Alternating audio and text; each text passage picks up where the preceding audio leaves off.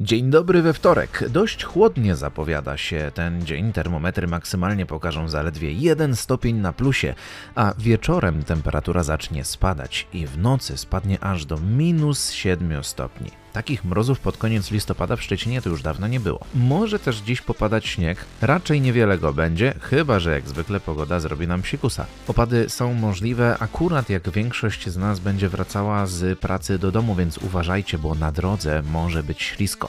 Przez cały dzień raczej będzie pochmurno. Raz na jakiś czas jest szansa na złapanie kilku promieni słonecznych, ale nie nastawiałbym się na bezchmurne niebo. Biometr rano i wieczorem niestety będzie niekorzystny, ale w ciągu dnia będzie obojętny. Do świąt już naprawdę niewiele zostało. 25 dni dzieli nas od Bożego Narodzenia, imieniny mają Jakub i Zdzisław, a dodatkowo mamy dwa skrajne święta. Dzień Podłości i Dzień Pocałunku. No w całowaniu to wiadomo o co chodzi, ale o co z tym drugim dniem chodzi, z tym Dniem Podłości? Cóż, niestety na tym to polega, o czym właśnie teraz myślicie. Dziś można być dla siebie po prostu niemiłym.